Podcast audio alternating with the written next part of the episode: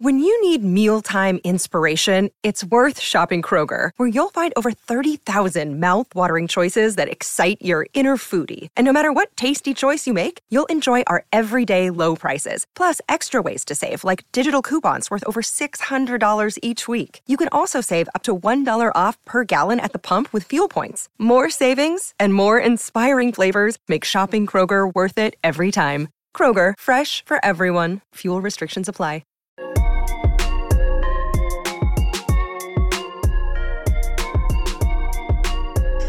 Welcome in to the PHNX Suns podcast brought to you by the DraftKings Sportsbook app, America's number one sportsbook app. Don't forget to hit that like button, subscribe wherever you get your podcast, and leave us a five star review. I'm Lindsay Smith here with Saul Bookman, Espo, and Gerald Bourguet. Guys, throughout the off season, I think I'm going to come in with a question of the day just to kind of get things started. Okay. Typically, it'll be something random and fun, um, and sometimes it'll be really lame. Like today, what's your favorite color? Individually, it's blue, but as a color combo, black and yellow. Okay. Mm, he's a Steelers fan. What do you want? Uh, sorry to out you. Expectations were low. Uh, purple. Purple. I feel like I knew. I am one. shocked by Are that you- answer. are you shocked? I, I know it's tough My, to believe. mine's always been navy blue. Okay. Navy blue's always it's the goat. All right. Mine's green, like this kind of a like a darker Like a- shade of green. Forest green. Yeah, all the different darker greens. Like highlighter green. No. No, Okay. not particularly. Can and I- then black is a close second. Ye- Yeah, I'm obviously. Right. surprised black wasn't first on the list because this is the first time I've seen you wear a non-black shirt on the program. I believe. Well, there's a first for everything. There what can I is. say? all right, Uh, gentlemen. well, before we get into that, can I can I say something real quick? yes. Because I, I I actually had said like, well, usually Lindsay opens up the show by saying, "How you guys feeling today?" Mm-hmm. And then today was the first day you didn't do that. I was like, "Oh, okay. Well, I guess we're not going to do that." So I just wanted to address something real quick off the top, just because of what happened yesterday. Obviously, there's a lot of things going on in the world that are not great, um, and you know, a tragedy happened yesterday, and something that could have absolutely been avoided. And we're not going to get into a, a discourse about you know this side or that side or what the the moving moving forward should be but we just wanted to let you guys know that we decided not to go live yesterday because we were very empathetic to what was going on and and and it hits all of us in in different ways. Um, and I think it's it's it's not a great place that we're all in right now as a country. And um, you know I have four kids and you know three of them are in high school and i can't even imagine thinking especially at a younger age uh, you know in elementary school dropping them off and um, never seeing them again. Um, you know and espo's got a five year old and uh, it's it's it's a sensitive topic when you're talking about um, just where do we go from here? And everybody will say the right things and everybody will say we need action right now. Um, and and I hope it's true. I hope people actually take action. But honestly, like it's a little deflating where we're all at right now in terms of what is going to happen. Is anything going to actually happen? Is any measure going to be taken outside of just absolutely putting up gates and fences and walls around these schools to keep our our kids safe? Um, and it's just I'm just really sad about the country right now. I think the biggest thing to remember in all of this is that it's okay to take some time. It's okay to be angry. It's okay to have the emotions, all the things. Um, just make sure that you're also taking care of yourself throughout all of this as well.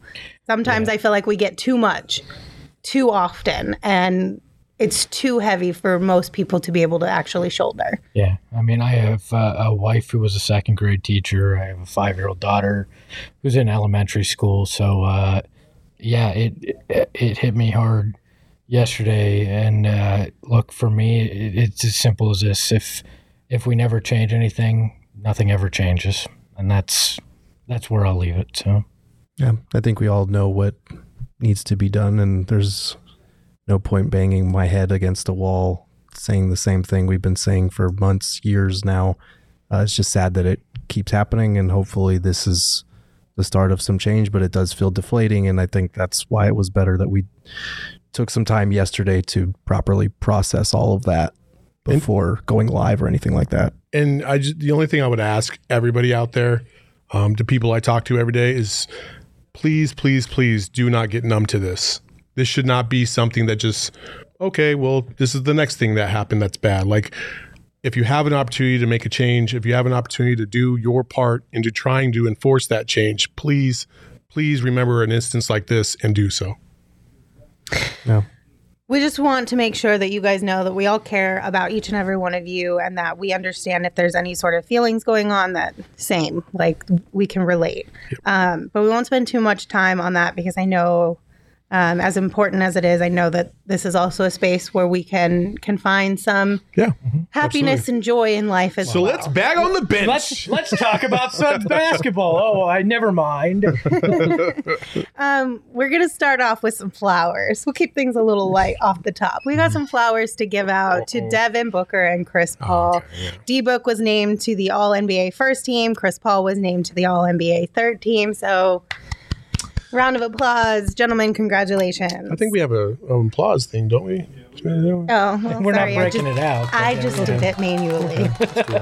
Uh, I mean, it's it's cool because we talked about Book being a top five MVP candidate. He was that meant that logically he would probably be a first team All NBA guy, but uh, you need to see it to actually believe it's happening. And it was cool to see him on that list. Now he's eligible for that supermax that we talked about, four years and I think 211 million. And then Chris Paul, I know a lot of people are down on him right now, but he really did have a tremendous season. Third team All NBA at the age of 36 is not something to just turn your nose up at. Um, and it was his 11th uh, All NBA selection, which I think puts him on a list of like 15 other guys that have ever gotten that many in NBA history. Um, so pretty cool for him as well. But, uh, you, did you see Nekias's uh, thread today? Which one? Uh, it- talking about CP3 getting an All NBA mention, uh, third team. Uh, there were some that even had him as first team. Some votes that had him as first team and second team. Um, I, I I tend to agree with him. Uh, I don't think I think third team's not not not not outlandish. I think that's that's fair. Um, but first or second team, I thought that was like, whoa, what? Nah, I think he. I think you could have made a case for maybe second team before he got hurt, but missing that time, I think was probably. I, I had him third team on my list, and I think that was Yeah. appropriate. Look, uh, let me take your flowers and walk them over to the closest dumpster. oh, oh my I god! don't give a crap what they're Dear winning right now. Lord. And Espo's still Espo's still I'm, so I'm in angry. the, I'm in the anger phase again, stage again. guys. all these flavors and sorry. spices, and you choose salt. what's that? What did you say? all these flavors and spices, and he chooses salt. Yeah, he does. That's clever. I like that. I'm gonna steal that. yes, I am today. Sorry. Look, I'm happy for Devin. It means he's going to get his money, and it's well deserved. And right. Great. Chris got recognized for his work, you know, but there's a lot of work left to do. I'll say I'll say that for it, but I'm glad that they got got recognized for a great regular season. But I really wish they were getting recognized for a great postseason right around. Everybody gets a ribbon. Let's go. Icon with a five dollar super chat. Thank you. Says paying five dollars for you to Google handsome Squidward and tell me it isn't Ish Wainwright. Uh, here, yeah, I was like, I just googled it. what do you guys think? This is true. Yes. It does look like uh, Ish Wainwright. It does. Oh my That's a god! scary How did you even like? It looks like as if uh, Ish Wainwright went on the movie Mars Attacks. I need to know how uh, where the connection with your brain was. Like, did was that a meme on social? Are you still watching SpongeBob? Like, where did that connect? Like, how? What was the I light bulb love moment people for that you, can, Icon? can Yeah, have that. I love that. I love that kind of a It's brain. so funny. Josh is another one of those guys that has that brain. Yeah. We say one thing and we're a meme on on Twitter in, in five minutes. Hey So, dot zero, we will not have any KD slander on this show. Hey dot KD zero, is coming to Phoenix. You're right, but we'll talk about that. Uh, yeah, well, let's get into it because Matt Toolman in the chat said, Why are there rumors floating around about KD coming here? I assume with a sign and trade with Ayton. Well, there's drama happening in Brooklyn right now. Uh, we have reports from multiple different people that uh, Kyrie and the Brooklyn Nets front office are having a struggle kind of reaching an agreement, and that if they don't, things could get really ugly. Um, and as Anthony Puccio tweeted, it appears Brooklyn is reluctant on giving Kyrie a long term deal, which, if that does happen, could open the door for Kevin Durant to be like, I'm out. I don't want to be here anymore. and maybe he really likes Scottsdale, you guys. The other part of that tweet says, you know, that they haven't spoken to Kevin Durant since the season ended. That's very true. Is it that weird? no, that's no, not. I it don't doesn't think strike it me as weird. Like if I'm going, if, if I get a chance to go on vacation, the last thing I want you is a call from Saul going, no. "Hey, Espo." First of all, first of all, Muting the group chat. First of all, if, if for Espo to actually say that in my direction is so blasphemous. Espo's the one texting us Yes, on I vacation. know. Look, if I, do would you have you, that's do you- fine. you- You text Do you know how many times I have to yell at Espo and say, "Hey, fucker, take That's- the day off. Stop texting everybody." And then and then he won't text me. He texts Jacob and he texts Shane, and they come and tell me, "Hey, Espo's texting me again," and I'm like, "God damn." what- it, that's different though. If I choose to text you, that's on me. No. If you call me, like now, I'm going to listen, answer. a vacation for you is a vacation for us. Oh, Okay. Oh, I see how it is. Oh, There's some far, words I want to call too you, but I'm far. afraid. Thank you very much. Oh man. Save us, Gerald. So anyway, Kevin Durant. um, look, I, I think the Nets are in a really tough place because you look at what Kyrie was able to give them this season, less than half of a season. You look at, you know, him not wanting to get vaccinated, and I don't care where you stand on the issue, these are the facts. Him not wanting to get vaccinated alienated James Harden. James Harden wanted out. Now they're down to two superstars with a bunch of role players. Joe Harris is hurt. Kyrie and Kevin Durant get swept in the first round. They're the only team in the playoffs that's gotten swept, by the way. And a lot of people thought they should be contending for a title this year.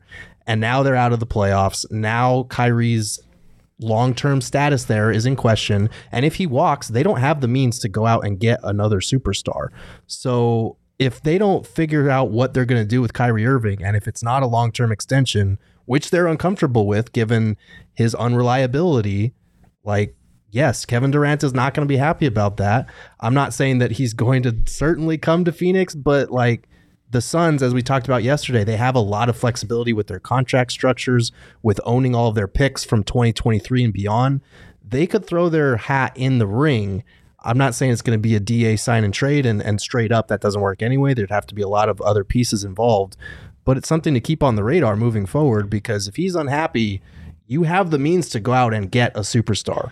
Kevin Durant isn't going oh, anywhere. Jesus, this guy. They, at worst, they'll come to some one-year agreement with Kyrie. He's not going to sign a one-year deal. You don't think so? No. Who- I don't think he's going to get a whole hell of a lot of interest think, around I the don't league think they're because very, of last yeah. I don't think there's many teams that would are willing to go into the Kyrie pot for multiple years. I really don't. He's going to No. take a short term. He'll go back, he'll prove himself, he'll get his long term deal. He and KD will play a few more years together in Brooklyn. I mean, this is all posturing. that would have to be a last resort situation for Kyrie to accept a one-year deal. it's business decisions for the listen. listen I, I the understand Brook- why any team would not want the to Brooklyn get longer Nets, than the. Brooklyn but- Nets have seen this this this scenario play out in front of their eyes for now two years, and it, it's it's always something. And so I could completely see them saying, "Nah, we're good. We'll just one year or nothing. Like that's just it."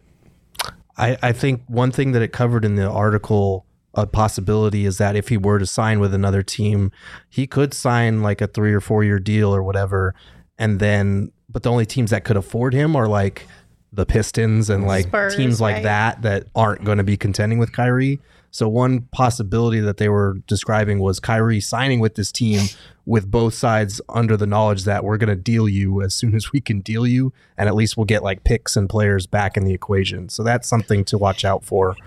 But Yeah, it could just be posturing. It is Who- smoke screen Okay, season. let's let's just play this since we're here. Mhm. Who would you give up for for KD? Well, Old I mean, Town. I, I'd have, can have to, Old Town. Old Town. Uh, I mean, I really feel like you would have to. I'd have to check the math to see what works, but I mean, I feel like Cam Johnson would have to be thrown in just so the Nets are getting something that they want. Oh, I think Mikal Bridges would have to be. I think in. Mikal could be on the line. Da would certainly be in the conversation. Pretty much anyone except for Book and CP3, I feel like would be fair game. I think if you're the Suns, you try to hold on to Mikal, if but if, you have to throw in a shit ton of picks to entice them to if do the that. Brooklyn Nets wanted CP3, okay, for KD, oh yeah, It ain't happening. Yeah, that's not going to Well, happen. yeah, but they're not going to like I think the only one that's technically off the books is probably Devin Booker. Hmm. Um, but I mean, those are your most valuable assets. Mikal, Cam, guys like that. That's what teams are going to want for Yeah, a they want you- superstar. they want youth. Yeah, Absolutely. You have to give up something to get something. You're not going to get Kevin Durant for a you know Cam Payne, Yeah, Landry yeah. Shamet, JaVale McGee. Or Like, Jae you're not going to get all he's- of Jae that. Crowder. Look, certainly it are- works in the trade machine, though. The Lindsay. numbers You work. also You aren't have getting to- him for just Cam you Johnson. have to make the numbers work. Like, Right. those guys Yeah. would have to be included. Yeah, but they wouldn't be the have to- center. no, no, absolutely not. No, definitely not. Like you're you're gonna have to give up a Cam and either probably a Da or a Mikal. I don't think you have to give up all three if you throw in enough picks, but yeah, it would have to be at least two of those three probably. My lawyer, so says Jay, in the chat says Espo and Lindsay's beanie for KD. Who says no? Me. Hard pass. You can't have Y- this. yeah, beat. you don't want to. You don't want to lose me. I know. You can Thanks, try it from my cold dead throwing hands. No way. yeah, yeah, Espo's fine. Espo can move But my it out beanie- the Brooklyn. beanie. Like, But the See? beanie stays. I told you I wasn't lying about a vacation. Like, like, this oh, is- I wouldn't trade. I love you, Espo. buddy. What's the, what's the biggest hipster spot that we can trade to Brooklyn for KD in oh. town? The biggest hipster spot? Yeah, in, in The Arizona. beanie would could be at home in Brooklyn. It would. But is Lindsay a hipster? No, no, no. I'm No. I'm saying the biggest hipster, hipster spot in. Arizona. Oh. because Brooklyn's very It's the most hipster. hipster thing that's ever been said. I'm not a hipster. I just have hipster vibes. Well, because the beanie beanie has become equated, I feel like, with With hipsters, hipsters. yeah. Yeah. Yeah, Lindsay's more grunge. Or thank you potheads. very much. Lindsay can't figure out what she is is the problem. So it's just a rotating cycle. of, Let me Lindsay's try just- this. Lindsay's comfy. That's what That's Lindsay exactly is. what it is. Uh, I just, I just don't, I don't see how the, how you get to where uh, KD But you wants up didn't. here. But you didn't see CP3. yeah, you could. I, no, I Try said it. I didn't think 44 million for him made sense at the time, and I was wrong, and I admit that. But this is this is a guy in his prime that is one of the best players in the world, and I just don't see why why Brooklyn, even if he's un, if he's like, oh, I'm unhappy you're not signing Kyrie, why they would blow it up rather than try to make things better. because with that's what these guys have done. I don't know. Harden's If I- done that. Kyrie's done that. KD's done that. Like Right. they go to places and they blow shit up, and then I they move get on to the next if spot. He, if he forces his way out, there's not a lot they can do about it. But he, to your point, he is under contract for four more years and 198 million dollars. So Yeah. they have control of him. But like we've seen how often superstar players have effectively been able to force their way out, no matter their contract mm-hmm. situation. So I wouldn't rule it out entirely. I agree with you. I think it's still a long shot at this stage, but the rumblings are there. The groundwork is there. If they don't figure things out with Kyrie. We could see things devolve pretty quickly there. we will have our own goddamn Kevin Durant lounge in our in our bar. I don't care if it ever gets used. It's a safe space for you, KD. You just a come, velvet you can get your, you can get on all your burner accounts, and nobody will ever know. Like you just do what you got to do, KD. This is a safe space. Okay, you know what? Like, not to go too far off the rails here, but when you bring up burner accounts, I actually do really like KD on Twitter. I do too. I, I know a lot of people have accounts. issues with it, and because he's he's a little the day. aggressive at times. Mm-hmm. Yes, but I, I'm I'm all for it. Like if you if you're a superstar, you're one of the people in this league who make it run and tick. By all means, tell us your feelings. I think that's, that's Clap back at fans for being jerks. Like, do it. I'm We cool want- with that part. we want athletes to be real, to be Mhm. to open up, to show that, and when they do it, they get they get Yep. crap for it. Mhm. I'm all for it. Don't even use burner accounts. Go full like he has. Go full ham your, yourself. I don't. I want to see that from athletes. Yeah. I want honesty. I agree too. I wholeheartedly agree. Like I think obviously athletes are more than just playing, you know, basketball players and or football players or whatever. Like I want to know who these guys are, and I think that's that's some of the some of the things that like pro sports tries to do is they try to keep the the human element away from you outside of what you see on the court. Right. And I think that's just as, at such a disservice to not only the the player but also the team. Like people want to buy into other people. You want to know who these guys are and that you would fuck with them in real life. Like that's that's the appeal. Um, so yeah, I love when KD goes on rants. I've always said that that is what I think is the biggest thing that's kind of holding hockey back is they don't invest in like storytelling around their players enough. Baseball. Baseball Yeah. too. Why you why you I think honestly baseball is on think a you can get more fans Yep. like really involved and engaged in your in your sport if you invested in your players' stories more. And how, I mean, how much do we love rivalries in sports, right? If guys mm-hmm. could actually speak their mind and, and, openly and stuff came out where they're bantering with about other teams and other guys, it just makes things more intriguing. I'm all for it. Oh, by the way, I love Alex's comment in the chat. 86, the Johnny Venerable chug room at the bar. Make room for the Kevin Durant throne. So. Bless Johnny's heart. Poor guy. That was yeah. All right. Any final thoughts on the Brooklyn drama? Like I said, don't get too excited just yet, but keep an eye on it. Just Yeah. keep I it on the radar. jersey. It's too late. Definitely something to keep an eye on. And if Next you love delivery. drama, the DraftKings Sportsbook app makes the drama of Nice. NBA playoffs so much more fun and this? entertaining and, What have they done exciting. with Lindsay? The DraftKings Sportsbook app is an official sports betting partner of the NBA. And this week, new customers can bet $5 on any team to win and get $150 in free bets if they do. Also, if you are looking to turn a smaller bet into a bigger payday, during the NBA playoffs, you can do so with same game parlays. And right now, all customers can place a same game parlay with three or more legs and get a free bet back up to $25 if one leg does not hit. So take advantage of all the offers that the DraftKings Sportsbook app is providing right now. Download the app, use the promo code PHNX when you sign up. Bet $5 on any NBA team to win their game and get $150 in free bets if they do. That's promo code PHNX only at DraftKings Sportsbook. Just, me love uh, DraftKings Sportsbook and cookie. No. That would I wouldn't be able to talk after that. I would Not kill my voice. But I do have to read the disclaimer. 21 and older only, Arizona only, gambling problem, call 1-800 next step. New customers only, minimum $5 Not during the minimum disclaimer, you jerk. Eligibility restrictions apply. See DraftKings.com slash sportsbook for details. Have a gambling addiction? no, that's not it. me have cookie addiction. Me want cookie. Um, if you missed the Cookie Monster voice of Espo yesterday, there were was it yesterday? No, it's No, two days ago. Oh, it was two days ago. You gotta look. You gotta go listen to that. Um, we also had a sexy Cookie Monster, which was a mm, little bit. Yes. There was Question. no Monster. Nookie Monster here for all of you. Just This go must be listen to great it before on you go to bed because version. it'll be stuck in your head mm. all night and you'll not be able to Yes. sleep. Apparently, Stuck in your Cookie head. Monster is from Italy because he has a thick Italian accent as well. All It's right. a me, a Mario. I can do that in Italian. So no. We've been no kind of letters. going down the roster, talking about performances of different players on this team. Today, we are going to tackle the bench. Um, we did talk about Cam Johnson yesterday, so if you missed that, listen to that for Cam Johnson conversations. But outside of that, we'll kind of go down a few players off the bench. I think we should start with the backcourt, if you guys are cool with that, and more specifically, Cam Payne. Uh, So let me just give you some stats real quick. I know this is boring for some of you, but just to kind of set the scene, okay? That's always great in a show. Hey, I know this is going to be boring yeah, as see shit. this Well, some baby. people Sit there like and it, listen. some people don't. It just is what it is. Lindsay just saying this I'll is go fast. I have to read this and it's boring. No, it's not that. It's it just gives provides a little bit of context. Okay, mm-hmm. so during the regular season this year, he averaged 22 minutes, 10.8 points, and he shot 40.9 percent from the field, 33.6 from deep. He had 4.9 assists, 1.8 turnovers, and three rebounds. Okay. Mm-hmm. In the playoffs, he averaged 13.2 minutes, 4.2 points. He shot 29.7% from the field, 16.7 from deep, and he had 2.1 assists, one turnover, and one and a half rebounds. So there's a pretty significant drop, mm. obviously, from the regular season to the playoffs. Mm-hmm. Do we need to have a therapy session around this one? Look, this is Cam Payne in part. We got a guy that way outplayed who he is and what history tells us is Cam Payne.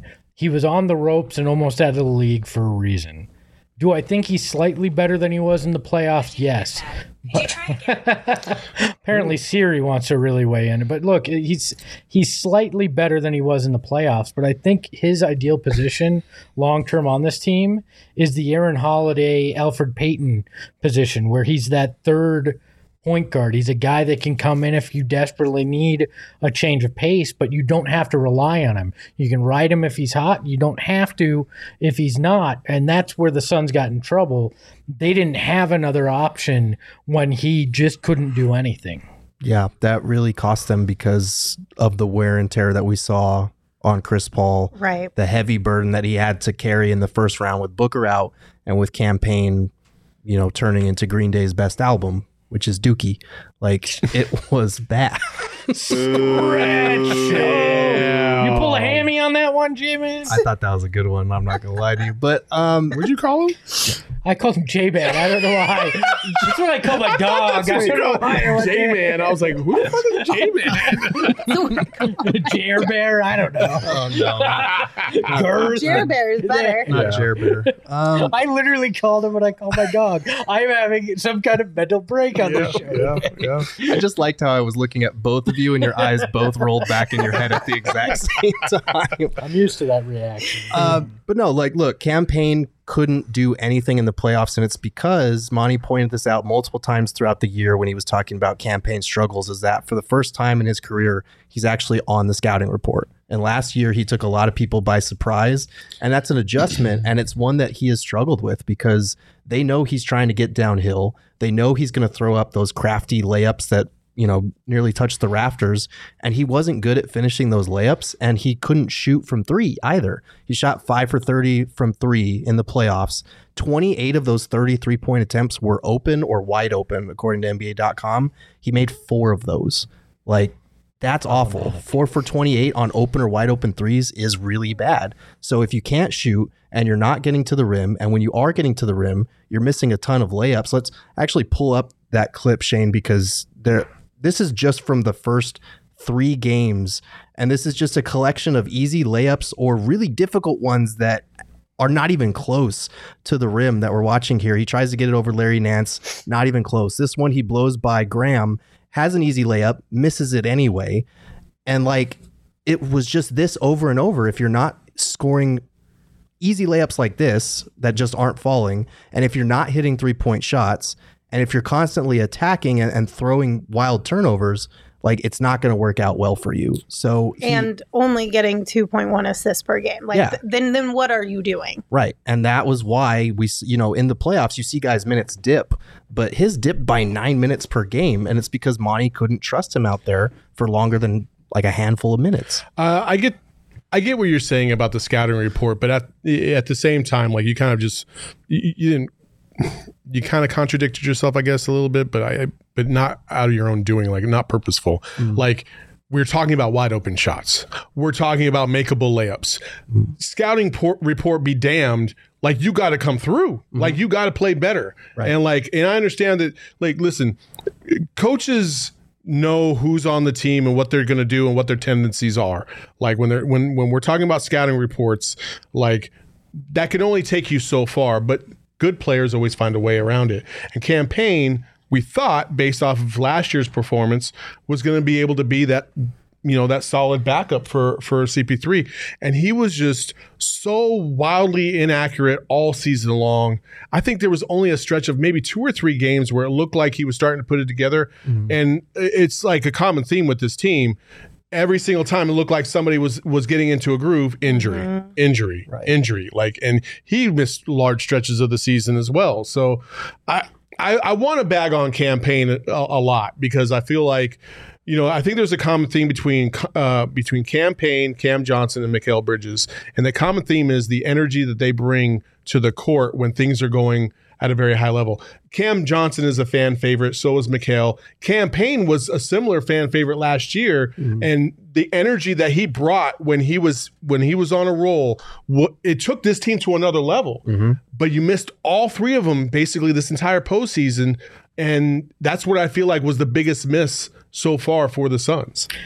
I, there's the old saying when somebody shows you who they are, believe them, right? I mean, if you look at Cam Payne's career numbers, this season is right where he was career wise. The bubble and last year were the were the aberrations, the outliers in it. You look at it and before before joining the Suns, the best he ever shot from 3 was 38%, but uh, he had been in the 30 31 uh, you know, 32% range uh, a bunch in his career. Uh, had never shot more than 43% uh, from the field overall, field goal percentage wise, before coming to Phoenix. Like, I don't think he became an ultimate player coming here to Phoenix. I think he reversed back, reverted back to the mean. I. I, I understand it's easy to look at stats and say that, but 102 games, we're talking about 102 games from the bubble to the end of last season where you felt like he made significant progress in his game. And then you could also attribute that to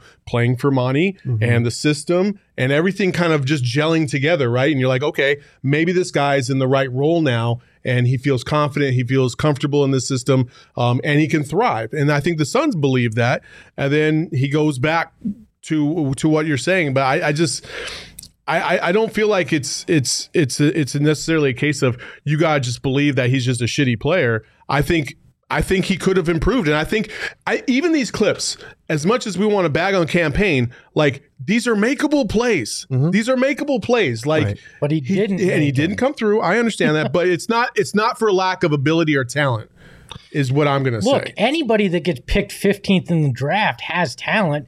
Guys that get picked second in the draft that have immense talent flame out and don't perform well. Just because you have talent doesn't mean that you're capable of accessing it or using it in the right moment all the time. For me, you can't go into next season with Cam Payne as your primary backup to Chris Paul. Otherwise, you're setting yourself up for the same kind of shit we saw this year with it, and you're you're not going to be any better. I just saw for 10 years worth of draft picks of, of players that had no talent get drafted by the Suns in the top 15. it's look it's it's tough with Cam Payne because I I see what both of you are saying because that year last season where he shot 48% from the floor and 44% from 3 that part felt a little unsustainable but it did feel like something that he could kind of at least waver in that vicinity and like let's be real heading into this season a lot of people thought he might be the potential successor to Chris Paul, not just his backup, but like the guy that you could run at the point if he was able to build on what he did last season.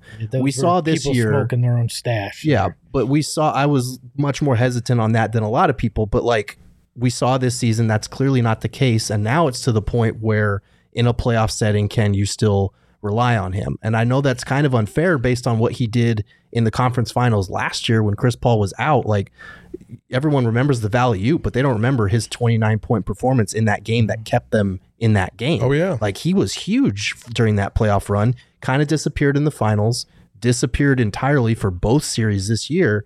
I think it is something you have to look at because, you know, we've talked a lot about how nobody on this team is off limits. He makes 6 million next season and then he has a 6.5 million dollar non-guaranteed salary for the following season.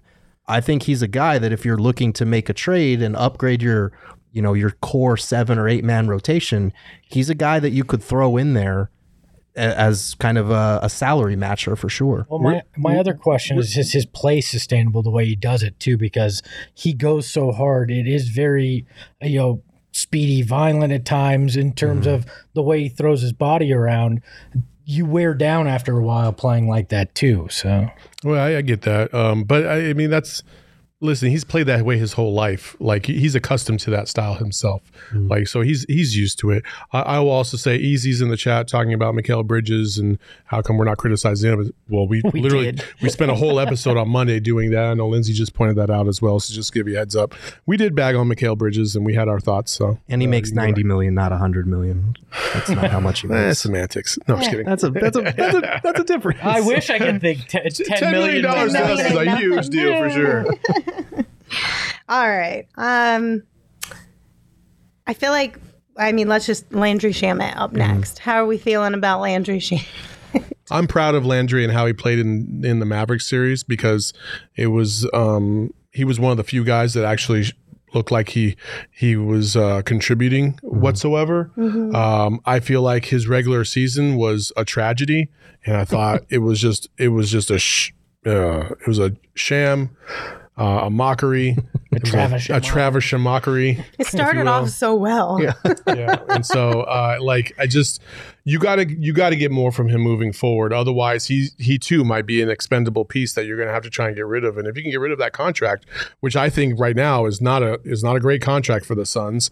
I know 10 million dollars is easy to swallow every year. It's four years 40 million right? Um but i just ugh.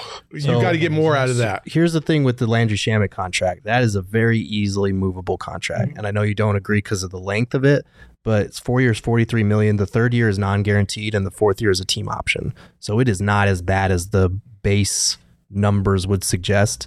Um, he is a career 39% shooter, and with as bad as he's shot leading up to the All Star break when he was dealing with that ankle thing, he wound up getting to just under 37% for the season, which is not bad.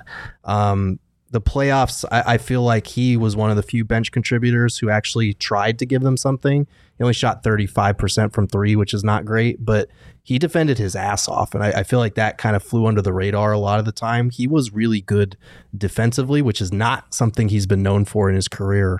Um, but you're right. He is also a very movable piece if they are looking to trade for a star or package salaries together.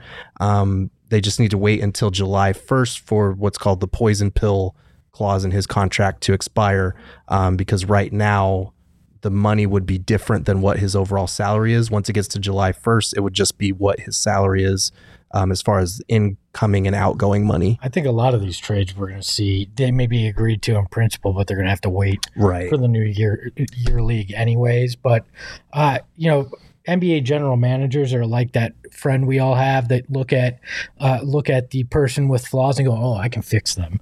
and Landry Shamet seems like the kind of guy that every general manager goes, "Well, look at the shooting percentage in our system. I can fix him." So I think he's I think he's immensely tradable. But that said, I actually like what he brings to this team as a second unit guy. Now, he got thrown into the starting lineup a lot, had to get used more because of injuries and whatnot this year. But if his primary role is 3 and D off the bench, I'm okay with that. I think he can uh, I think he can pull it off and even though it was an up and down season, there were there were points where you watched him and you went, now I understand what James Jones saw when he gave him this contract. The, the key is, like everything else we talk about, internal growth. He has to he has to live up to that potential now and do it more consistently. I wouldn't be mad if Landry was on this team next year. It, no. Within reason of like what his role is, of yeah. course. I wouldn't be mad at all if he was still on this team. The thing that I think is, and this is just pure speculation, right? I think a lot of the things that are holding Landry back from being as good as he can be is his mind. Mm-hmm. I think it's mostly a mental thing, feeling uncertain about maybe his career, maybe his role on the team, just where people think he like opinions, like not from us or outsiders, but like the opinion of his coaches, his teammates on him. I think that plays a lot um, into his performance. And I think under within this group of the Suns, the coaching staff and the players around him, I think one more year, maybe he finds a little bit of comfort and a little bit of I don't know, just being more solid in mm, that yeah. like feeling and in that spot. So I would be okay if we gave one more year to Landry. And and it's easy to forget that like we think of him as more of a kind of veteran guy because he's been on so many different teams in his career. He's only 25 years old. He just turned 25 in mm-hmm. March. Like he's not a finished product.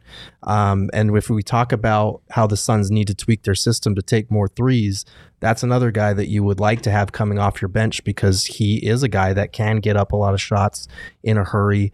Um, his decision making needs to be a little bit better, shot selection, but I think that was a process of kind of feeling out this more mid range heavy offense versus what he's used to. Because to this point in his career, he's primarily just been a guy that flies off screens, runs all over the court, and gets up shots. I think that's kind of what the Suns need to transition more to with him, especially if they want to get those three point attempts yeah, up. And he's got sneaky athleticism. What I think you'll see yeah. in year two is more of that fake and drive like Cam does and get some of those dunks as well. Like I liked the aggressiveness at times that we saw. It was it, it didn't seem like he was afraid to go at the rim regardless of who was there and and I like that that little bit of I mean it's a little crazy for for a mm-hmm. guard when when he does that. I like that with a player that not afraid to to go in there and test the athleticism. So all right, so this guy wasn't on our list, but I do think we're getting a few comments about him. So we'll just spend a handful of minutes, not too much. Aaron Holiday. We didn't mm. really get to see a lot of him, but are no. you guys hoping to see more of him in the future, or where do you stand on Aaron? I'd love to see him here if you're going to play him, but if if you're not, hey, like then hey, move on. Let him get an opportunity that's better suited for him. I mean, it was pretty clear they didn't feel comfortable with him because rather than turning to him when Cam Payne uh, proved unplayable in that second series, they decided Point Book was the better option, and that was part of the downfall that we saw in the Mavericks series. So if you're not if you're not going to buy into him there where you needed him, and that's what you traded him traded for him for, I, I don't know why that changes. I yeah, if he's your if he's your Elfrid Payton next year, that's fine by me. But like he is a restricted free agent. His qualifying offer would be five point eight million dollars. Um, so it kind of just depends on what the market is like for him. If another team comes in with an offer, you're probably not matching that for your third guard. Like I would have liked to see more of him, um, and I think we can all agree that Monty did not, for whatever reason, he got away from him after those first two weeks or whatever it was, where Holiday looked pretty good, and then he got away from him. He went with Elfrid Payton for a couple weeks, and then by the time the playoffs came around, he wasn't playing hardly at all. Um, it would have been nice to see a few more minutes. He wasn't going to save that series either way, but um, yeah, I, I, just don't think they're as invested as, in him as as we were. Which is, to me, it's a little problematic. Mm-hmm. Um, you had you basically had the equivalent of zero options coming off the bench. Mm-hmm. But you chose to try and, and work that anyway with Elfrid Payton and um, and Cam Payne, and none, neither one of them were producing at, at, at a high enough level to to warrant dismissing Aaron Holiday completely. Um, and that's what they chose to do. You know, Monty's the one that fucking said before the season started, you can never have enough Elfrid Paytons. Uh, uh, yes, you fucking can. they had like, too many. One is too many. One was too many. Good. You know what I mean? Like, and they wouldn't even play Aaron. And and the thing that's problematic is that when we did get a chance to see Aaron Holiday, usually in in crunch or uh, you know in scrub time, last, last two minutes of the game or whatever, he played good you know, and and mm-hmm. spots in the season he played well, and I kept hearing about well maybe he just doesn't know the offense to the to the to the level that you need it. I I get that, but at the same time, your your other option was going point book, and we saw how that that ended up hurting the team at the end of the season. Like Booker getting double teamed, nobody else was stepping up. Jesus, just give Holiday a chance. You never know. Sometimes some in sports, sometimes flukes happen because you're forced into a situation you can't avoid. And maybe if they play Aaron Holiday in one of these games, he gives them the juice that they need to make a run in like game three or game four uh, in Dallas. Uh, certainly not game seven. That shit was not going to be, that didn't matter. Mm-hmm. Um, but they didn't. They just, they were so hard headed about it that I just don't understand. Like, he must not know where the bodies are buried like other players that get multiple I, chances. I would are. like to know the why behind yeah. that a little and, bit and more. I, thought, and I don't know. Gerald had asked.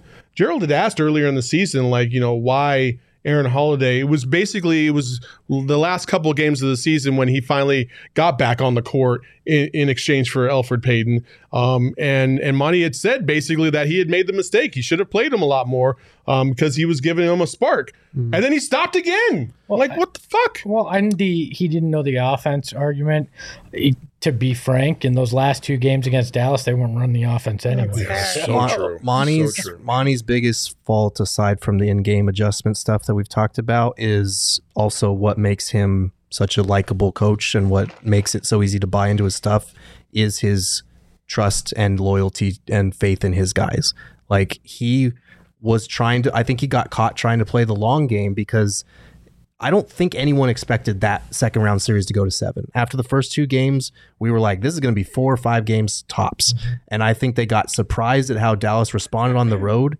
And I think Monty got caught like, this is a long finals run. If I turn my back on Cam Payne now, if I go with Aaron Holiday instead, like Cam Payne's confidence might be shattered the rest of the way. I might have to stick with Holiday the rest of the way like can we get to the ultimate goal i think he got pl- caught playing the long game and the reality that we came to see is dallas was for real and they were going to win that series and they did and you have got to be able to have those conversations with guys which we know monty's capable of doing and be like look you're you're not it right now. We need to go a different direction. He did that with JaVale eh, going to Bismack for a little bit and it worked and that was something that needed to happen with Cam Payne. It was something that we needed to see at least see Holiday, but I do think there is something there that we just don't understand as far as him not But he went him. away from Cam Payne in, in game five, five, six, and seven.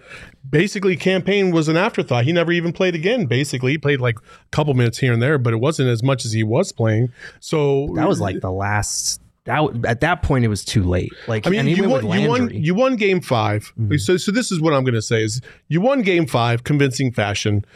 Things midway through the second quarter of game six, it- there's got to be an alarm that goes off in your head, like.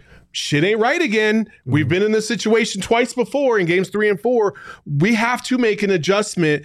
Uh, you know, my you know my my faith in these players be damned. Like somebody's got to give us some results. As much as I appreciate what everybody brings to the table, somebody's got to be out, go out there and, and produce. Right. And nobody was. That's my thing. Is like nobody was. Like, and so just throw it out there for a couple minutes. You know what I mean? Just a couple minutes. Put some relish on your hot dog. I get that, but I also get what you're saying, Gerald, that he was playing the long game. And I think that was the problem with the whole team in that series.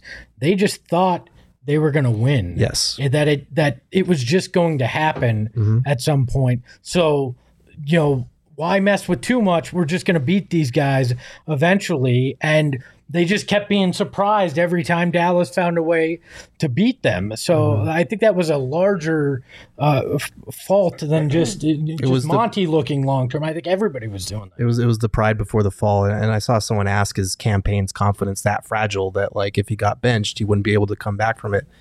Kind of like Yeah. you saw how bad he was playing. Like if you are playing that bad and your confidence is already shaken at the highest level at the worst time of year, and then you get benched for it, like there that's hard to come back from it, when you know playoff games are every other day, especially. Also, you, you want we are going to be talking about money. I know there's some people asking, well, are we going to talk about money? And we will be talking about money tomorrow. You're getting all the money you can handle. The full money tomorrow. The full Monty tomorrow. Oh boy.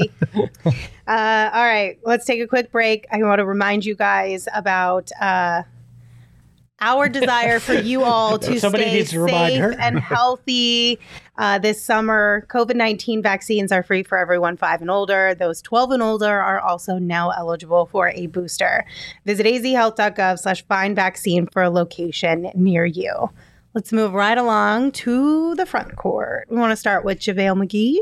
Yeah, let's do that. So I've got a few stats for JaVale as well, just because I feel like I pulled the stats for Cameron JaVale because I feel like those were kind of like the top two guys within this discussion. Mm-hmm. So during the regular season, he averaged 15.8 minutes, 9.2 points, and 6.7 rebounds. In the playoffs, he dropped down to 11.1 minutes, averaged 6.8 points, and four rebounds. How do we feel about JaVale McGee and the future with this team? I personally liked what JaVale brought to the team, in spe- specifically during the regular season, uh, and the attitude that he brought. I don't put what happened in the playoffs as much on JaVale as I do on roster construction because JaVale was never a guy that was going to be able to play in drop coverage and do those things. You knew that wasn't really JaVale, uh, JaVale's strong suit. So I think he was brought in because they were looking at well, if we face the Bucks again, or if we face that kind of team, we need to have that guy. Without looking at there's all all these other teams and the way that they play. If you're in a seven game matchup, doesn't line up with JaVale, and that's not on him. Uh, no, So- I mean there's there was two teams that the Suns would have had to face to get to the finals, and both those teams were horrible matchups for JaVale McGee. The, the the the Dallas Mavericks, and then if they would have won that series, the Golden State Warriors. JaVale would have been damn near unplayable against the Golden State Warriors, um, just because they have too many guys that can spread the floor out and, and shoot from the perimeter. So it's. It, it, I like JaVale what he brings the, to the team because of the the intangibles, the extracurriculars, um, keeping it loose. Um, doesn't take himself s- too seriously, but he's intense on the court, which I, I think I love. I love that balance. It, it fil- fits right into the mold of what these guys are, have had been about. Um, but uh, you do need to have a viable number one option there. And it, to me, I feel like what probably hurt JaVale the most was the fact that he did play in some games, I thought he played more than he should have because at the end of the day, I, I said at the beginning of the season, you were only winning a, a, championship if Da was your third bell cow, and there was times where they just decided to play JaVale more than the, or almost as much as Da um, because they just liked what he was bringing to the table, and, and I thought at, at, at a certain point that was a little bit to the detriment of Da, but I'm always going to say that because I'm a Da guy. Yeah, I it's tough because he was super efficient in the playoffs. Like mm-hmm. he shot 70% overall. Um, and he was even better in that Pelican series against a more traditional back line. But as soon as we got to the Dallas series, it was pretty evident like he couldn't defend against those five out lineups, which to be fair, not a lot of teams can. Like that gave DA problems. It gave Rudy Gobert, who's like a three time defensive player of the year, problems. Um, and we've seen that with Gobert before, but like JaVale's not going to be that guy on the perimeter. Shane, if we could cue up the clip, this is one play, just one of many where JaVale's just in drop coverage because that's what you have to do with JaVale McGee. He can't be flying around on the perimeter. He's going to get burned off the dribble. And that was Davis Bertans just coming off a screen. Jay Crowder gets nailed, and McGee is in the paint where he has to be. But like that's a wide open three for Bertans after he had already gone, started that game three for three. I think that was game four. Um, and that put the Suns down by like 16, and they they were just never really in it the rest of that game. That's what teams will do to JaVale McGee in the playoffs. So if you are going to bring him back, which he is a, an unrestricted free agent this summer, the Suns can use their non-bird rights to re-sign him to a deal starting at six million like you've got to make sure that you also have that mobile big like a Bismack Biyombo coming back so that you can be flexible and change things up when you have to, which again is some, something that Monty needs to improve at play a little thought experiment with me. Say mm-hmm. you bring JaVale back, Dario's healthy. Mm-hmm. Do you feel like that's the better rotation? Like, does it yeah. does it work better there? Uh, because now you can play Dario in those situations where where JaVale can't play. You can fi- play JaVale. Like to me, it feels like part of that they were looking at if Dario can come back by the playoffs, we have a, a perfect kind of rotation for this. Uh, and didn't really address it because they thought maybe that was a possibility. I think so. I, I think if you have JaVale McGee and Dario Saric back next year, and you're if you don't, you know, package Saric in a trade for someone else, I think that's a pretty that's a center rotation that gives you a little bit of variety. Like this mm-hmm. year, it was mostly rim rolling bigs. Saric brings a little bit of that perimeter passing, shooting, dribbling, a little bit of everything. Like he's called him and Frank Kaminsky connectors in the way that they move the ball when they catch it at the top of the key. That's something. R.I.P. Frank and Kaminsky Cove. Those are things that the Suns' offense needs, and the defense, more importantly, you need that switchability. Um, and JaVale McGee is just a guy that in drop coverage, he's going to get. They're going to go at him every time. All right, Bismack Biyombo. How are we feeling about Bismack? I love Biz. He's a mm-hmm. he's a guy that you can throw out there for a handful of minutes. He'll make an impact, but he's clearly flawed, and he's best as a third string big at this point on a contender at least. And, well, and I think he accepts that, too, yeah. which I like about him. Right. You know, he's not a guy that's going to make waves because he's not right. getting minutes. He's a guy that'll come in and will hustle his ass off when he when he gets to play, and you paid him next to nothing. And oh, he donated all that money to build a hospital. I can't I can't bag on the dude. There was nothing that he did that you could look at and you go, well, he crapped the bed. No, he came in and did what they asked and more at times. Mm-hmm. I don't have a problem with the, with Bismack and what he did this year. Exactly what I was supposed to say. Yeah. I mean, there's not really much to add. But, uh, I mean, you know, Dagoon in the chat said we got what we expected with Biz, and that's okay. Yeah, yeah, a million percent. I mean, you can't be mad at that at all. Love that guy. I don't think I've ever been in a media scrum as impactful as the one that he gave when he told us about why he was building the hospital and his background in that regard. Like, just a stand up dude. If you can get him back on a free agent minimum deal, that'd be great. But you know, like he he, he gave them everything that he could, and the expectations weren't high, and I think he passed them. And he's down to fight a guy in the tunnel, and I'm always okay with that. that was funny. His little press funny. conference the next oh day, he God. was throwing little jokes around. he's so precious. All right, we're gonna wrap things up with Torrey Craig mm-hmm. because I feel like this one yeah. has a lot of people feeling some type of way, right? Mm-hmm. Because we saw Torrey last year, we got him back this year not what I think a lot of people expected from him as far as the way he was able to perform once he rejoined this team. Well, I mean, you can see people are asking, "Do you think Sticks will return?" First of all, no. No. Uh, second of all, um, listen, the, the trade w- happened because they were looking for some juice. They couldn't pull the trigger on something that was more lucrative for whatever reason. Um, so they decided to go back with what they knew and then add Aaron Holiday as well. And that just didn't pan out. And you didn't get the same magic from Torrey. But it's hard for me to bag on Torrey when the rest of the team also did not do what they did last year. Um, and, and I think that needs to be taken into consideration. Like Torrey didn't play at a, at a, at a high enough level, but neither did McHale, neither did Cam, neither did CP3, neither did DA. Like it's it's just so easy to just point out one guy. Um, and in this instance, as a role player who is reliant on everybody else to kind of get him into positions where um, he can create or or score, um, it, it just it wasn't a, a good mix um, for him this season. And um, so yeah, I like Torrey. I think he's a I think he's a good dude. I think uh, you know he's Hell been on our interview. show, great interview. Um, but to be honest with you, if they moved on from him or they traded him, like it's not it's not going to move the earth. yeah.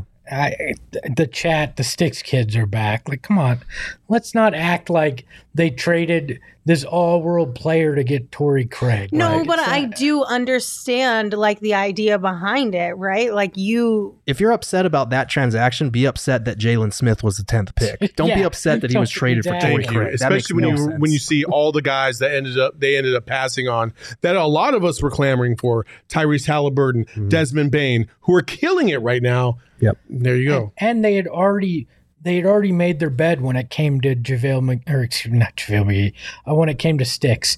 They had decided they weren't picking up His option. option. So it was done. They got something for him before he walked for absolutely nothing. That's that's what it is. So look, I wish Torrey had played better because he was such a fun part of of the previous year, but nobody did. Like I I, I don't know how to to gauge it. And it's not like he's making that much money. What is it, five million? five million. Like, so that's the kind of guy you go, okay, if he's part of a trade because it helps make finances work, great. If he's here and he's part of, of your the back end of your bench, it's the kind of guy you need on a roster at a, at a low salary. You know, I I would have loved to see him play better, but I don't have a problem with Torrey Craig and, and what he did. He wasn't ever going to be the savior of this team. Right. It was unfortunate that it seemed like his approach became more perimeter oriented this time around than last time. yep. He was a really smart cutter last season and especially in the playoffs. Like he was the guy that, okay, you're worried about Devin Booker, you're worried about Chris Paul, you're worried about DA rolling. Oh shoot, there's a Torrey Craig cut that like nobody was paying attention to. He was really good at that. And this year we didn't see as much of that. He was pulled, I think, midway through the Pelicans series. Like we, we do want to talk about how Monty has his faith in his guys. Torrey Craig wasn't one of those guys this year because he was just getting torched by Brandon Ingram. Um, so it, it's one of those things where you were hoping for more of an impact, like the first time he came here midseason, but you can't, you know, you can't be too mad about this when literally everything else was falling to shit as well. I, I will say this: like, uh, there's a lot of people saying, "Well, he sh- he played so much better at Indy when he got some run." Well, of course, Are he got still some talking run. about Jalen at this yeah, point, or yeah, talking about J- Torrey? Jalen, Jalen. Um, sorry, yeah, Jalen got some run and he actually produced. Well, yeah, he got some run because Indy's a shitty team. A that's why he. That's Yeah, why. that's why he got some run. Like he wasn't going to get that kind of run with the Suns. Like Do people not remember Elfrid Payton had some triple doubles with the Suns his first run here when they were dog trash and everybody's like, maybe he could be the point guard of the future. No, it's like somebody's got to score on a bad team. That's what happens. I think it's Buck Dog said, "Can we be upset at both?" Yes, to you- Gerald, yes. your your kind of comments around like, "Don't be mad about the trade. Be mad about the fact that he was the tenth pick in the first place." I think it's just a culmination of frustration around the mismanagement of that entire situation.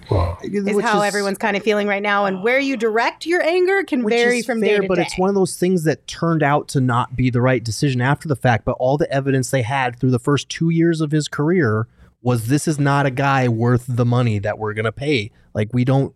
Sticks was not good the first two years. He showed virtually nothing. And when he did show something on this Suns team, it was because they literally had no other options at center and he was in a contract year. So we should bear that in mind. I'm not trying to dump all over Sticks right now. Like, I think that in Indiana, he'll get a chance at more minutes and that will give him an opportunity to grow. Phoenix, as a title contender his first two years in the league was not the right environment for a player who needed developmental minutes.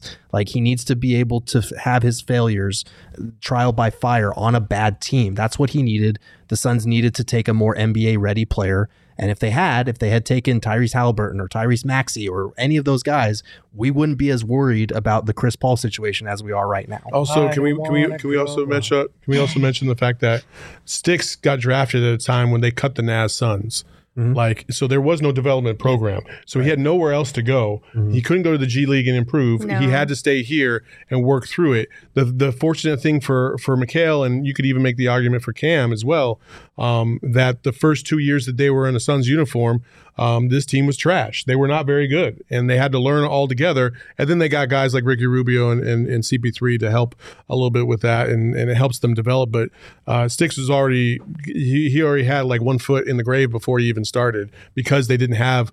Listen, I, I will say this: I don't feel like the Suns development program um, has really shown a lot.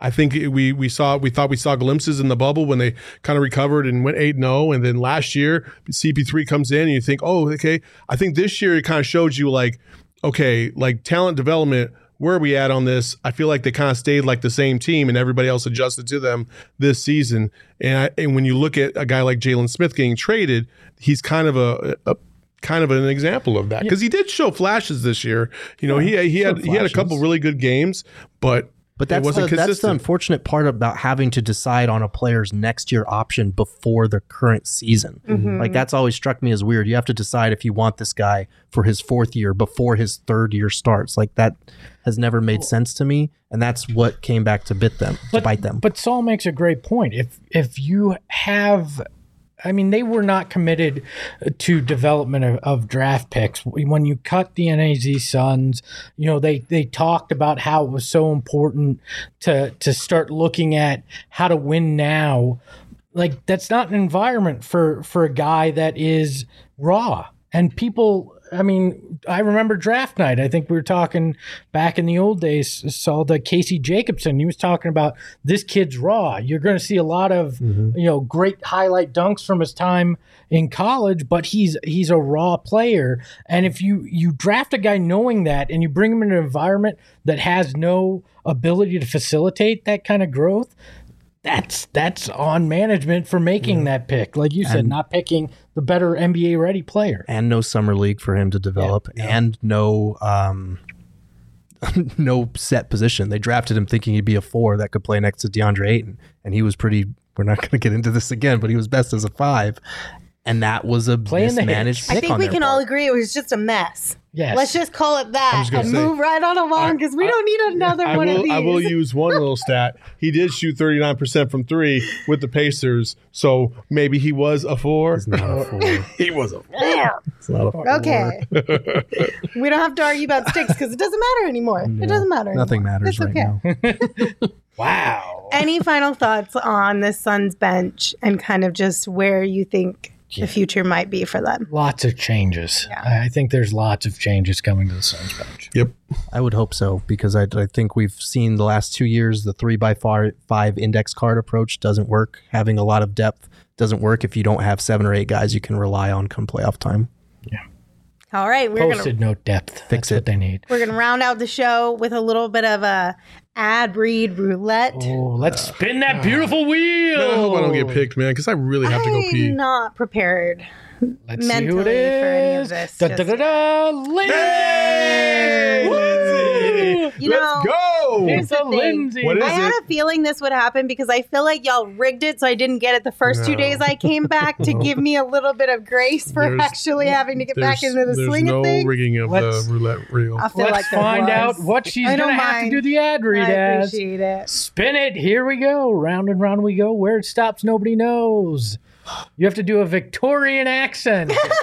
she just did one earlier, so that's okay.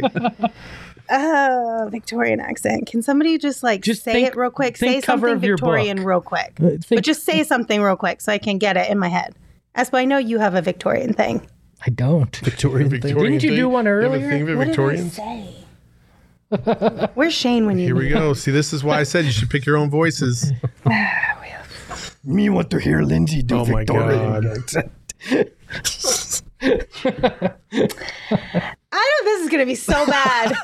Oh, I None did a of them would southern accent. good. I did a wind uh, weather well, guy because I need to hear it in order to be Weather able to guy do it. How do Victorian people speak?